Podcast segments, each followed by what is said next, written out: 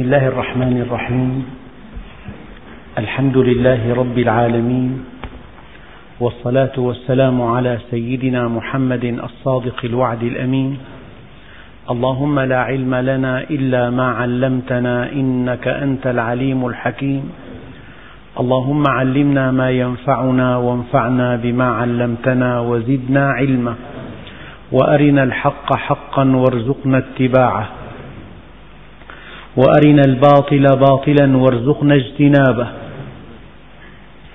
واجعلنا ممن يستمعون القول فيتبعون أحسنه، وأدخلنا برحمتك في عبادك الصالحين.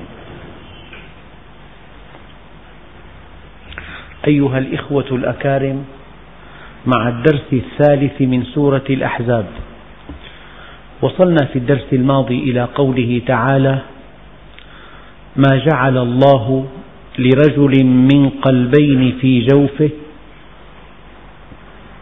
وما جعل أزواجكم اللائي تظاهرون منهن أمهاتكم وما جعل أدعياءكم أبناءكم ذلكم قولكم بأفواهكم والله يقول الحق وهو يهدي السبيل ادعوهم لآبائهم هو أقسط عند الله فإن لم تعلموا آباءهم فإخوانكم في الدين ومواليكم وليس عليكم جناح فيما أخطأتم به ولكن ما تعمدت قلوبكم وكان الله غفورا رحيما.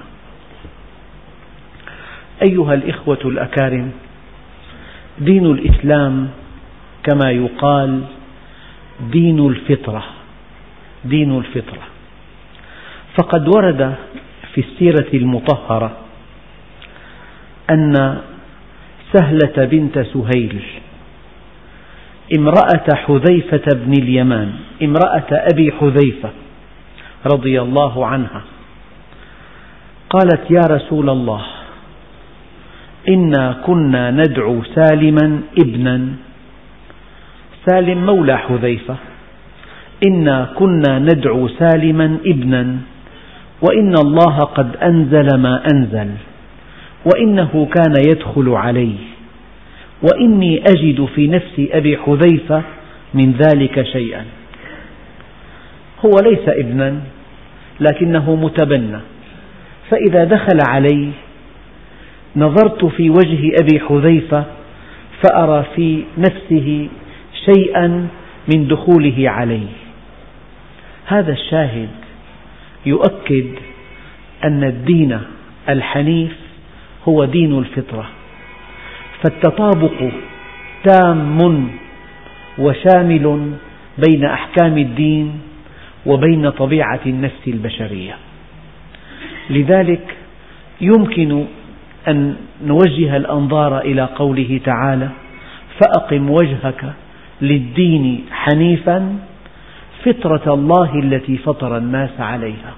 يعني أوامر الله سبحانه وتعالى ونواهيه تتطابق مع النفس السليمة الطيبة النقية تطابقا تاما.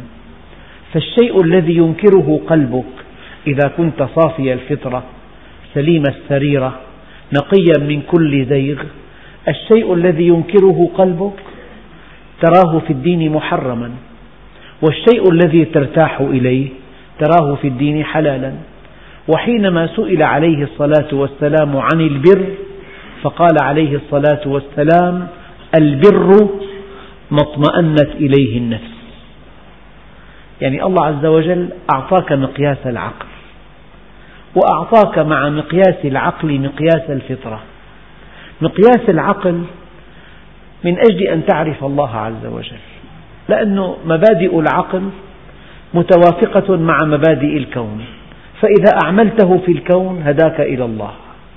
العقل أداة معرفة الله، والعقل مناط التكليف، والفطرة مقياس نفسي. ما من إنسان يسأل عالما عن قضية أقلقته، مجرد سؤاله عن هذه القضية معنى ذلك أن نفسه لم ترتاح إليها. لماذا سأل؟ ما سأل إلا حينما شعر باضطراب، ما سأل إلا حينما شعر بالقلق، ما سأل إلا حينما أنكرت نفسه هذا التصرف. إذا حينما قال عليه الصلاة والسلام استفتِ قلبك وإن أفتاك المفتون وأفتوك، هذا حديث صحيح، لكن لئلا نستخدم هذا المقياس بتوسع، العلماء حينما شرحوا هذا الحديث قالوا الإنسان سليم الفطرة نقي القلب نقي اليدين، هذا يمكن أن يكون قلبه من دون زيغ أو خلل أو اضطراب مقياسا يتوافق مع الشرع، ولكن دائما وأبدا المقياس الإلهي هو شرعه الحنيف. اعرض ميزان عقلك على أحكام الشرع، فإن توافقا فاحمد الله عز وجل على أن كان ميزان عقلك سليما. اعرض ميزان فطرتك على أحكام الشرع، فإن توافقتا فاحمد الله عز وجل على أن ميزان فطرتك سليم. فالعقل ميزان والفطرة ميزان، ولكن العقل قد يضل والفطرة قد تشوه، لا يصح أن يكون العقل ميزانا والفطرة ميزانا إلا إذا تبرأ العقل من الحظوظ والمنافع، لأن أهل الدنيا يستخدمون عقولهم لتبرير شهواتهم، يستخدمون عقولهم، يفلسفون انحرافاتهم، يفلسفون طغيانهم، يفلسفون أكلهم لأموال الناس بالباطل، يفلسفون اعتداءهم على أعراض الناس، فعقل الشهواني في خدمة شهوته، لكن عقل الحر شهوته منضبطة بمقاييس عقله. فلئلا يضل العقل، لئلا يزل العقل، لئلا ينحرف العقل، كان الشرع ميزانا على ميزان العقل. فالعقل ميزان، لكن هذا الميزان قد يعتوره الخطأ وقد يفقد حساسيته بفعل المصالح والشهوات والضغوط والأهواء، يأتي ميزان الشريعة ليضبط ميزان العقل. القضية تماما كما لو أعطينا طالبا في صف الرياضيات مسألة، قلنا له حل هذه المسألة وفق عقلك، وهذا هو الجواب، فإذا جاء حلك، انتهى حلك بهذا الجواب، فاعلم أن حلك صحيح، وإن لم ينتهي حلك بهذا الجواب فاعلم أن حلك باطل. فمهما فكرت، إذا هداك تفكيرك إلى ما يوافق كلام الله عز وجل فهذا التفكير سليم وجيد وسديد، وهنيئا لك عليه. أما إذا فكر، إنه فكر وقدر، فكر، تأمل، اطلع، درس، فقتل كيف قدر، ثم قتل كيف قدر، ثم نظر وعبس وبسر، وقال إن هذا إلا سحر يؤثر إنه قول البشر، سأصليه سقر وما أدراك ما سقر، لا تبقي ولا تذر. لذلك مقياس فلاحك عند الله، مقياس رقيك عند الله شيء واحد، هو اتباعك لأمر الله واجتنابك لنهيه ووقوفك عند حدوده، والدليل إن أكرمكم عند الله أتقاكم. مقياس الرفعة عند الله هو مدى التزامك بما أمر الله عز وجل.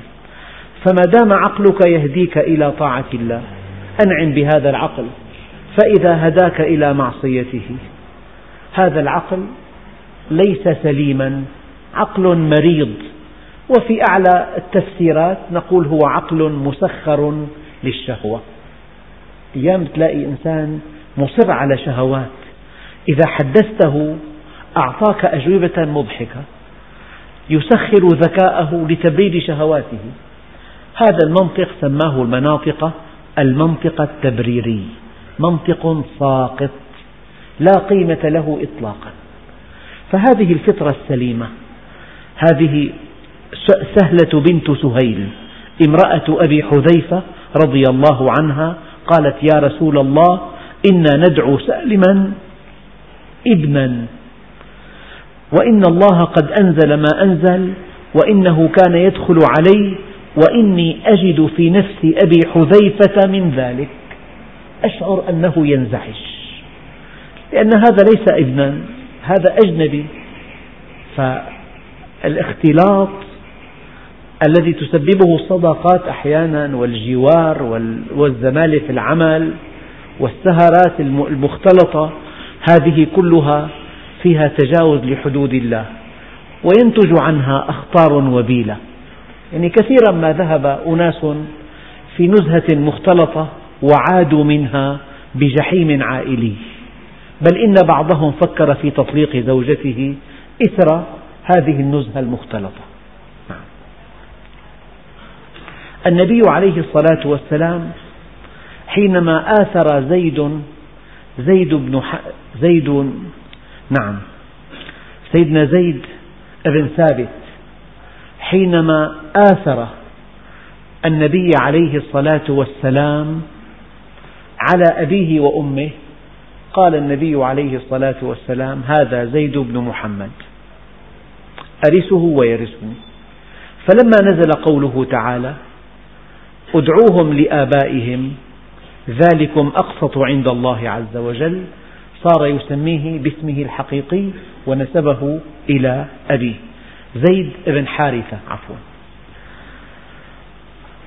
شيء آخر قال الله عز وجل: ادعوهم لآبائهم هو أقسط عند الله فإن لم تعلموا آباءهم فإخوانكم في الدين ومواليكم وليس عليكم جناح فيما أخطأتم به. قال عليه الصلاة والسلام: رفع عن أمتي الخطأ والنسيان وما استكرهوا عليه. والدين أساسه حينما يعقد القلب على أن يخالف الله عز وجل، على أن يعصيه، هنا الإثم. أما الإنسان قد يخطئ، قد يسبقه لسانه، قد يتوهم شيئا، ما دامت نيته سليمة وسريرته طاهرة فلا إثم عليه، لأن الله سبحانه وتعالى رفع عن أمة النبي عليه الصلاة والسلام الخطأ والنسيان وما استكرهوا عليه. وليست عنكم ببعيد قصة الأعرابي الذي ضل الطريق وفقد راحلته، فلما أيقن بالهلاك وعادت إليه قال: يا ربي أنا ربك وأنت عبدي، من شدة الفرح. فقال الله عز وجل، فقال عليه الصلاة والسلام: لله أفرح بتوبة عبده من ذلك البدوي بناقته. لكن أحيانا المدرس في المدرسة يخاطب طالبه يقول له: يا بني. هذا الخطاب ليس حكما شرعيا، ليس هناك حرج من أن تخاطب طالبا لك، من أن تخاطب ابن أخيك، من أن تخاطب ابن زميلك، ابن جارك، تقول له: يا بني لا تفعل كذا. هذا خطاب تحبب وليس حكما شرعيا ينتج عنه اختلاط أنساب واختلاط في العلاقات. العلماء، لأن النبي عليه الصلاة والسلام خاطب بعض أبناء أصحابه قال: يا بني لا ترمي الجمرة حتى تطلع الشمس.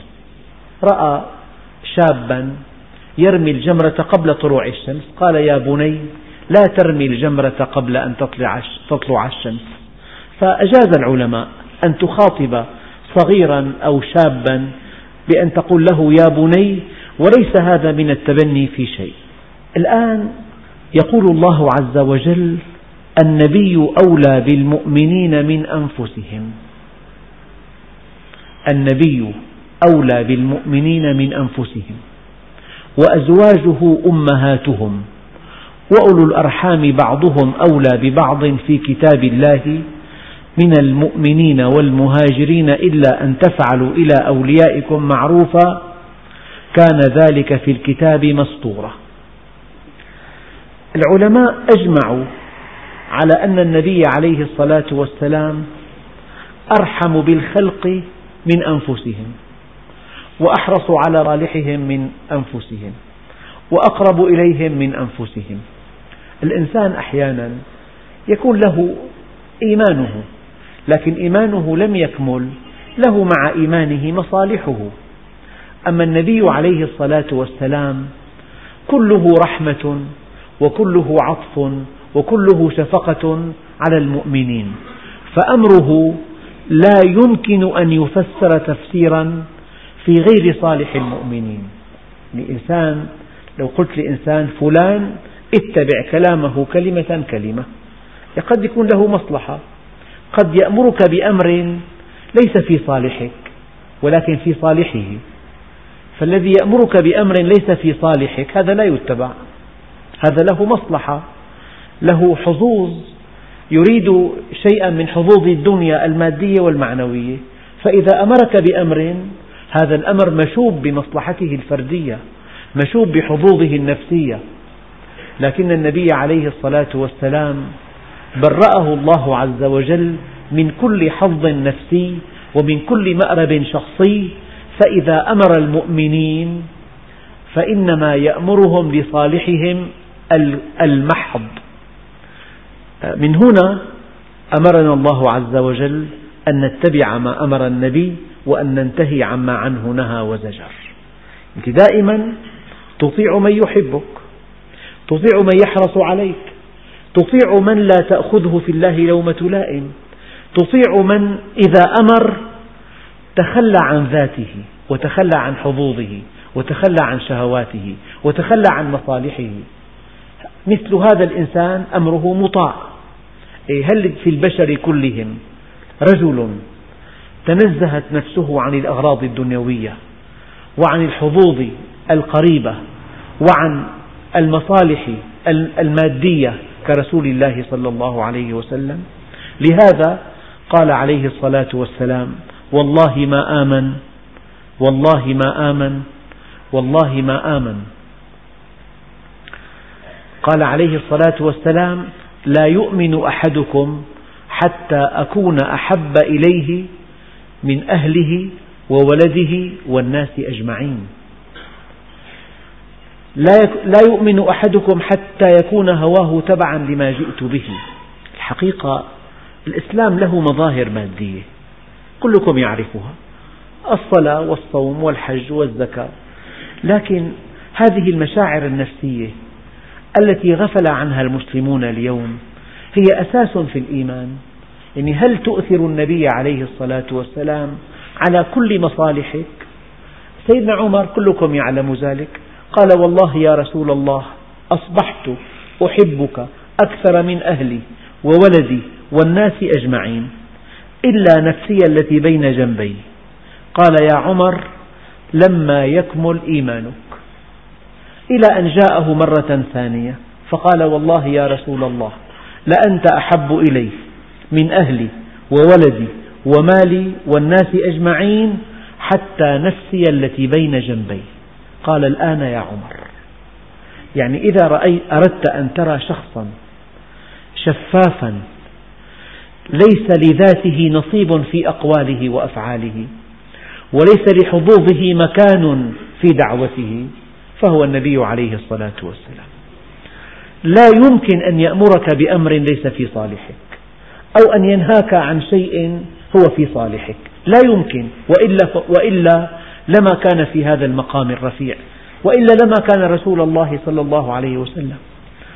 إذا كان لك حظوظ ومصالح ومآرب ونفس تحب الاستعلاء لن تكون في الحياة كلها بابا لله عز وجل، لن يسمح الله لك أن تكون بابا له، لن يسمح الله لك أن تكون هاديا إليه إلا أن تتخلى عن حظوظك وعن مصالحك وعن نزواتك وعن رغباتك. هذا معنى قول الله عز وجل: النبي أولى بالمؤمنين في أنفسهم. بعض التفاسير قالت: أي في كل شيء من أمور الدين والدنيا. قد يقول بعضهم: بأمور الدين صح، أما بأمور الدنيا نحن لماذا لا نفعل كذا وكذا؟ لماذا النبي حضر علينا ذلك؟ بهذه الطريقة نصبح فقراء. بالعكس، في طاعة الله عز وجل وطاعة النبي تكون غنيا. من ابتغى أمرا بمعصية كان أبعد مما رجا وأقرب مما اتقى. فقال بعض العلماء: النبي أولى بالمؤمنين من أنفسهم، أي في كل شيء من أمور الدين والدنيا، فيجب عليهم أن يكونوا أحب إليهم من أنفسهم، فيجب عليهم أن يكون النبي أحب إليهم من أنفسهم، وحكمه أنفذ عليهم من حكمها، وحقه آثر لديهم من حقوقها، وشفقتهم عليه أقدم من شفقتهم على أنفسهم، وأن يبذلوا أنفسهم دونه ويجعلوها فداءه ووقاء له إذا لقحت الحرب، وألا يتبعوا ما تدعوهم إليه نفوسهم ولا ما تصرفهم عنه، ويتبعوا كل ما دعاهم إليه النبي عليه الصلاة والسلام، فإن كل ما دعا إليه هو إرشاد لهم إلى نيل النجاة والظفر بسعادة الدارين في الدنيا والآخرة. فلذلك كل هذه الصفات أهلت النبي عليه الصلاة والسلام ليكون أولى بالمؤمنين من أنفسهم. والحقيقة الإنسان كلما اقترب من الله عز وجل تخلق بأخلاقه، كلما اقترب من الله عز وجل اصطبغ بصبغة الله عز وجل. الله سبحانه وتعالى ماذا يقول؟ يقول: لو أن أولكم وآخركم وإنسكم وجنكم كانوا على أفجر قلب رجل واحد منكم ما نقص في ملكي شيئا، ولو أن أولكم وآخركم وإنسكم وجنكم كانوا على أتقى قلب رجل واحد منكم ما زاد في ملكي شيئا. يعني الله عز وجل يدعونا إليه لأن دعوتنا إليه لا تزيد في ملكه، فإذا آمنا لا يزداد ملكه، وإذا كفرنا لا ينقص ملكه. دعوة خالصة لسعادتنا. قل ما يعبأ بكم ربي لولا دعاؤكم فقد كذبتم فسوف يكون لزاما. لولا أنه خلقكم كي تعرفوه، لولا أنه خلقكم كي يسعدكم، ما يعبأ بكم آمنتم أو كفرتم. النبي أولى بالمؤمنين من أنفسهم وأزواجه أمهاتهم. الآن دخلنا في حكم شرعي تكريما للنبي عليه الصلاة والسلام وتقديسا له. حرم ربنا عز وجل على المؤمنين من بعد رسول الله صلى الله عليه وسلم أن يتزوجوا نساءه، من جهة تكريما للنبي عليه الصلاة والسلام، ومن جهة ثانية أن هذه المرأة التي كانت مع النبي عليه الصلاة والسلام رأت من كماله ومن حلمه ومن شفقته ومن عطفه ومن تواضعه ومن علمه ومن أنواره القدسية الشيء الذي لا يوصف. فكيف تعيش هذه المرأة مع إنسان آخر، مع رجل دون النبي بآلاف الدرجات؟ يعني هذه المرأة التي عاشت مع النبي لا تستطيع أن تعيش مع إنسان آخر. فمن جهة هذا التحريم هو تكريم للنبي عليه الصلاة والسلام، فقد رفع مرتبة نساء النبي إلى مرتبة أمهات المؤمنين. والإنسان أحيانا إذا كان يقدس امرأة يعني ينعتها بأنها كأمه. يعني بيكون مثلا شاب عند رجل راقي أخلاقه عالية دين، يعني يشعر أن امرأة هذا الرجل كأمه، يرفعها إلى مرتبة الأم. والحقيقة في بالحياة بنت، في أخت، في زوجة، في أم. أعلى مرتبة على مستوى النساء مرتبة الأم، قلبها الكبير وعطفها الكثير وشفقتها التي لا نهاية لها، هذه صفات الأم. فالله سبحانه وتعالى يقول: النبي أولى بالمؤمنين من أنفسهم. يعني أحيانا ربنا عز وجل حينما قال: ما كان لمؤمن ولا مؤمنة إذا قضى الله ورسوله أمرا أن يكون لهم الخيرة من أمرهم، فلا وربك لا يؤمنون حتى يحكموك فيما شجر بينهم ثم لا يجدوا في أنفسهم حرجا مما قضيت ويسلموا تسليما. يعني بلغ حب أصحاب رسول الله وبلغت ثقتهم بالنبي وبلغ استسلامهم لأحكامه وبلغت طاعتهم له درجة أنه لو حكموه في خلاف وفي شجار بينهم الذي حكم عليه موقفه من النبي كالذي حكم له. الآن هذا لا يصح، يعني لو أن القاضي نزيه جدا لو أصدر حكما يجرم فلانا ويبرئ فلانا، الذي وقع الحكم عليه يتبرم ويقول هذا قاضي يا أما جاهل يا أما ظالم يا أما منحاز يا أما قبض من خصمي مبلغا كبيرا، يكيل له التهم جزافا. لكن حالة المؤمنين الصادقين مع رسول الله صلى الله عليه وسلم الاستسلام التام. لماذا؟ لأنه معصوم أولا. يا رسول الله إنك بشر تغضب وترضى، فإذا غضبت نكتب عنك، إذا كنت في حالة غضب شديد نكتب عنك الأحاديث. فقال عليه الصلاة والسلام وقد أمسك بلسانه قال والذي بعثني بالحق، هذا اللسان لا ينطق إلا بالحق في الغضب والرضا. يعني مرة قال له أعرابي قال له اعدل يا محمد، فقال عليه الصلاة والسلام وكان حليما قال ويحك يا أخ العرب من يعدل إن لم أعدل، من يعدل إن لم أعدل. والقصة التي تعرفونها جميعا، حينما جاءه سعد بن عبادة وقال يا رسول الله إن قومي وجدوا عليك في أنفسهم، يعني متأثرون منك من أجل هذا الفيء الذي قسمته بين أحياء العرب ولم تجعل للأنصار منه نصيب.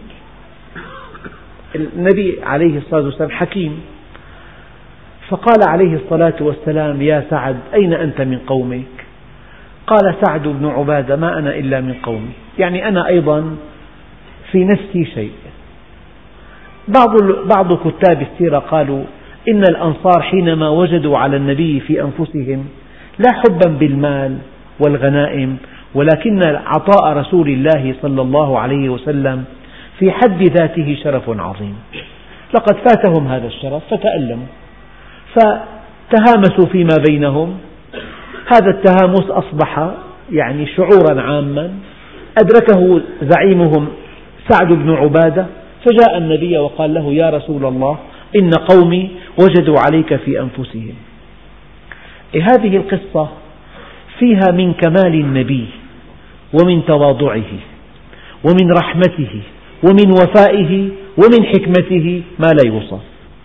مرة ذكرت في خطبي هذه القصة وقلت أعان الله كتاب السيرة، يعني هذه القصة أين يضعونها؟ إن وضعوها مع حلمه الأولى أن تكون مع رحمته أو مع عفوه أو مع وفائه أو مع حكمته وحسن سياسته. قال اجمع لي قومك، جمع قومه فقال عليه الصلاة والسلام يا معشر الأنصار مقالة بلغتني عنكم، يعني شيء تحدثتم فيما بينكم، واجدة وجدتموها علي في أنفسكم.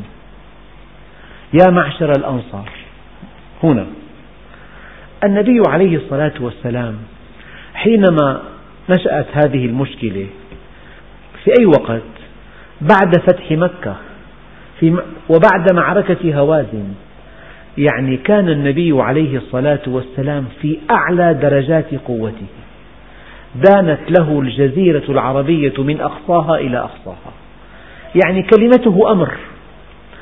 وسمع أن هناك من ينتقده أو من يتحدث عن أن هذا الفيء وزع بشكل أو بآخر ولم نأخذ حقنا من هذا الفيء، لو أن إنسانا قويا سمع بهذه المقالة لألغى حياتهم بكلمة واحدة. النبي عليه الصلاة والسلام بماذا بدأ يا لطيف؟ ذكرهم بفضلهم عليه قال يا معشر الأنصار أما إنكم لو شئتم لقلتم فلصدقتم ولصدقتم به، أتيتنا مكذبا فصدقناك. ذكرهم بفضلهم، ذكرهم بما يجيش في نفوسهم. أما إنكم لو شئتم لقلتم فلصدقتم، أنتم صادقون في هذا الكلام، وإذا تحدثتم بهذا الكلام أنتم مصدقون، صادقون مصدقون. أما إنكم لو شئتم لقلتم فلصدقتم ولصدقتم به، أتيتنا مكذبا فصدقناك، وطريدا فآويناك، وعائلا فأغنيناك. يا معشر الأنصار، ألم تكونوا ضلالا فهداكم الله بي؟ ما قال لهم فهديتكم، شوف تواضع. ألم تكونوا ضلالا فهداكم الله بي، لو قال فهديتكم كلام في ادعاء. قال يا معشر الأنصار ألم تكونوا ضلالا فهداكم الله بي، وعالة فأغناكم الله، وأعداء فألف الله بين الأنصار، أن يذهب الناس بالشاة والبعير وترجعوا أنتم برسول الله إلى رحالكم. ما بتوقفي معكم هي؟ اللهم ارحم الأنصار وأبناء الأنصار وأبناء أبناء الأنصار، ولو سلك الناس شعبا وسلك الأنصار شعبا لسلكت شعب الأنصار. قال فبكوا حتى أخضلوا لحاهم، زرب الدمع من لحاهم، وقالوا رضينا برسول الله قسما وحظا. هذه القصة، تواضع تواضع، عفو عفو، وفاء وفاء. ما نسي الذين نصروه في ساعة العسرة وهو الآن في أعلى درجات القوة. إنسان بهالكمال لا يمكن يصدر منه أمر أو نهي لمصلحته إلا لصالح المؤمنين. لهذا قال الله عز وجل النبي أولى بالمؤمنين من أنفسهم. أنت بالدنيا إذا كان وثقت أن الأب لا يمكن أن يتخلى عنك وكل تفكيره لمصلحتك، تتقبل أمره ونهيه بطيب نفس. والحقيقة الإنسان ما يستسلم لإنسان إلا إذا أيقن بحكمته وعلمه ورحمته وحرصه ووفائه وحبه. إنسان يسلم قياده لإنسان بلا سبب، بلا دراسة، بلا امتحان، مستحيل. ما في إنسان يقدم لإنسان كل شيء إلا أن يكون النبي عليه الصلاة والسلام. فلذلك النبي أولى بالمؤمنين من أنفسهم وأزواجه أمهاتهم. لكن لا يصح أن يقول النبي أبو المؤمنين، في نقطة هنا. إذا كانت أزواجه أمهات المؤمنين، لأن النبي عليه الصلاة والسلام حرمة له وتكريما وتقديسا وتعظيما من قبل الله عز وجل جعل نساءه من بعده بمثابة أمهات المؤمنين. لا يجوز لمؤمن بعد النبي عليه الصلاة والسلام أن ينكح أزواجه من بعده، هم بمرتبة الأمهات. والتفسير الثاني أن هذه المرأة التي عاشت مع النبي ورأت من كماله الشيء الكثير. نبي مع من عايشة مع سيد الخلق. يعني السيدة عائشة جاءها طبق طعام من ضرتها صفية، أصابتها الغيرة فأمسكت بالطبق وكسرته. هلأ بيقول الزوج أيام الظلوم والله بكسر راسك ما تكسريه. يعني في كلمات يقولها الأزواج قاسية جدا في منتهى القسوة. ما زاد النبي عن أن لما أشتات الطبق وقال غضبت أمكم غضبت أمكم. كان حليما عليه الصلاة والسلام، حلمه ورأفته ورحمته وتواضعه وصبره وإيناسه لزوجاته كان شيئا لا يوصف. أيعقل أن تعيش هذه المرأة التي رأت من كمال النبي أن تعيش مع رجل آخر؟ مستحيل.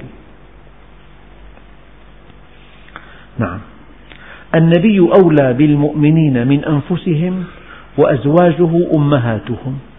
لكن إذا قلنا النبي أبو المؤمنين، فأصبحت بنات المؤمنين بناتا له. هذا الشيء لا يصح أن يكون، أنه هو سيتزوج. فإذا صح أن نقول إن نساء النبي أمهات المؤمنين، لا يصح أن نقول النبي أب للمؤمنين. والدليل في آية كريمة تقول: ما كان محمد أبا أحد من رجالكم ولكن رسول الله وخاتم النبيين. والحقيقة في هون نقطة دقيقة، أن المرأة أعلى مرتبة تصلها أن تكون أما، أما بين الأبوة والرسالة مسافة شاسعة. تكريم النبي لا أن يكون أبا للمؤمنين، أن يكون رسول الله، ولكن رسول الله وخاتم النبيين. نعم. وأولو الأرحام بعضهم أولى ببعض في كتاب الله من المؤمنين والمهاجرين إلا أن تفعلوا إلى أوليائكم معروفا كان ذلك في الكتاب مسطورا. الآن هذه الآية فيها حكم شرعي دقيق جدا. أصحاب النبي الذين اتبعوه في ساعة العسرة والذين هاجروا معه من مكة إلى المدينة تركوا بلادهم، تركوا ديارهم، تركوا أموالهم، تركوا عشيرتهم، تركوا أهلهم، تركوا أقاربهم، تركوا كل شيء وجاءوا المدينة فقراء بلا مأوى، بلا أرض، بلا جذور. النبي عليه الصلاة والسلام آخى بينهم، فجعل مؤاخاة الولاء بمستوى مؤاخاة النسب. فكان أصحاب رسول الله المهاجرون والأنصار يرث بعضهم بعضا، وبعضهم أولى ببعض. أما حينما استقر الدين واستقر الإسلام وأصبح لأصحاب النبي مورد رزق واستقرت الحياة استقرار عائلي أسري طبيعي، عاد الحكم إلى أن أولو الأرحام كما قال الله عز وجل: وأولو الأرحام بعضهم أولى ببعض. صار التوارث أساسه نظام القرابة.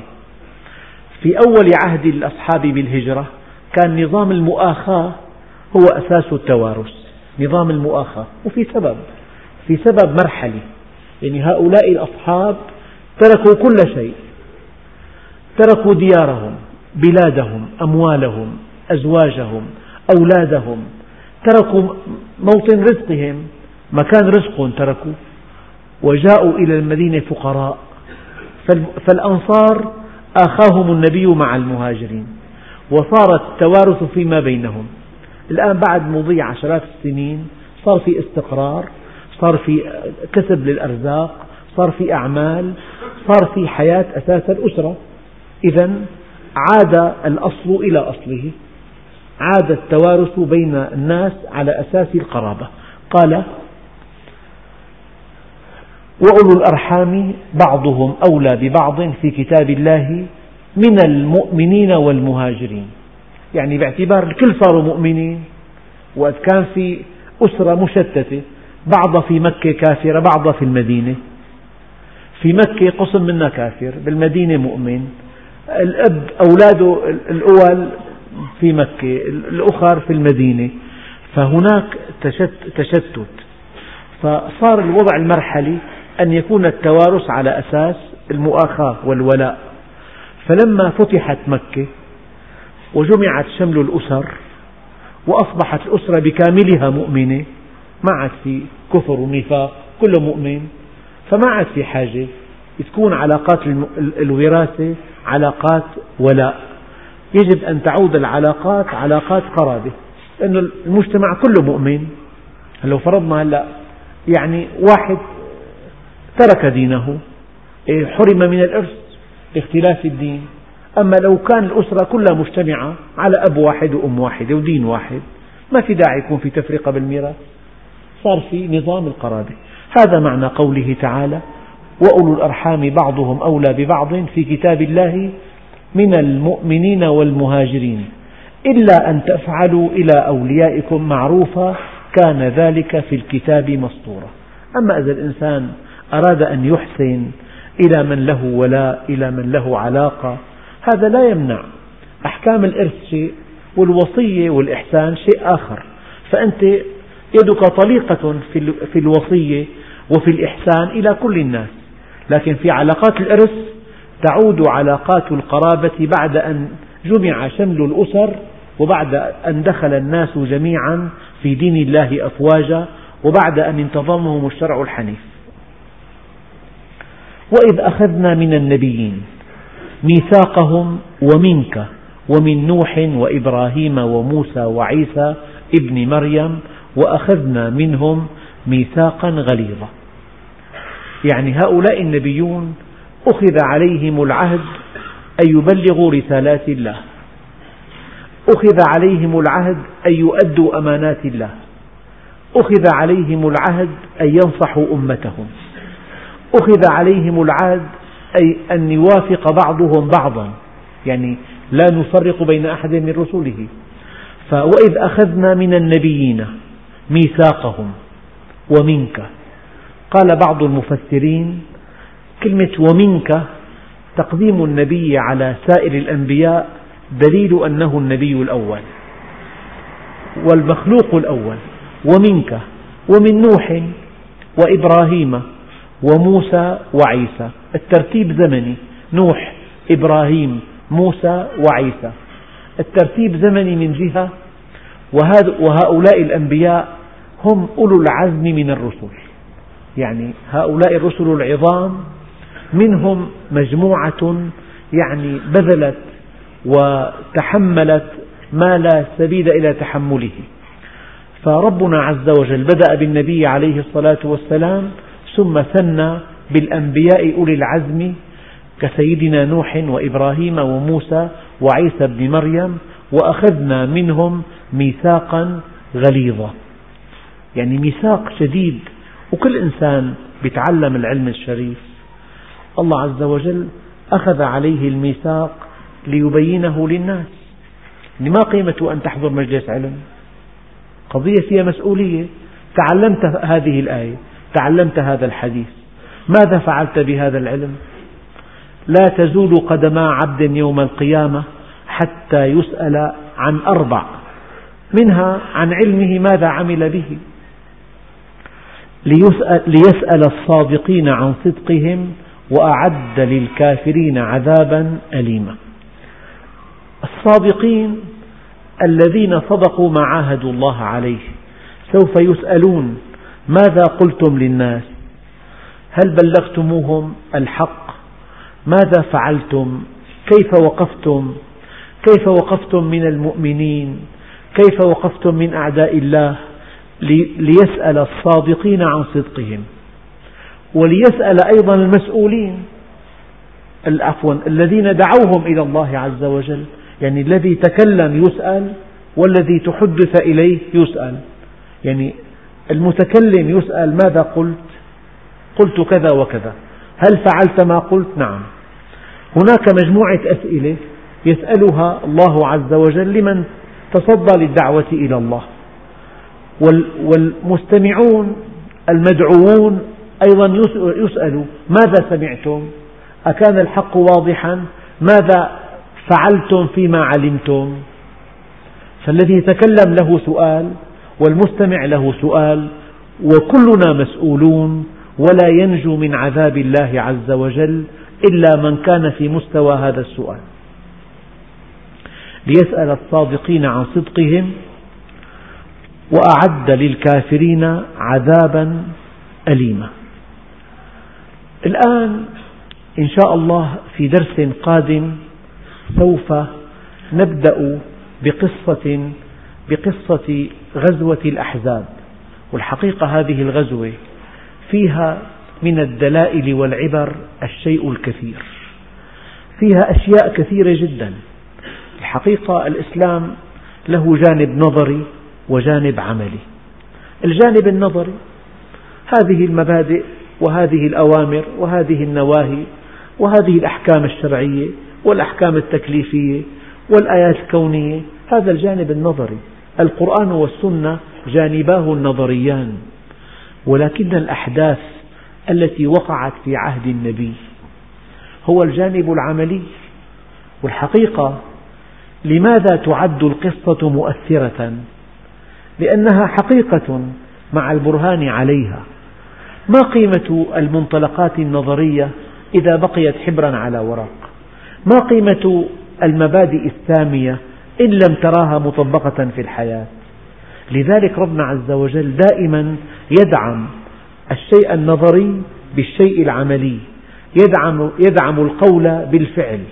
فغزوة الأحزاب فيها من الدلائل الشيء الكثير، يعني احتمال النصر كان في هذه الغزوة 0 بالضبط، يعني إذ جاءوكم من فوقكم ومن أسفل منكم وإذ زاغت الأبصار وبلغت القلوب الحناجر وتظنون بالله الظنون، هنالك ابتلي المؤمنون وزلزلوا زلزالا شديدا. يعني يجب أن تؤمن أنك كمؤمن لا يمكن من أن تبتلى ولا يمكن من أن تهز. أحسب الناس أن يتركوا أن يقولوا آمنا وهم لا يفتنون؟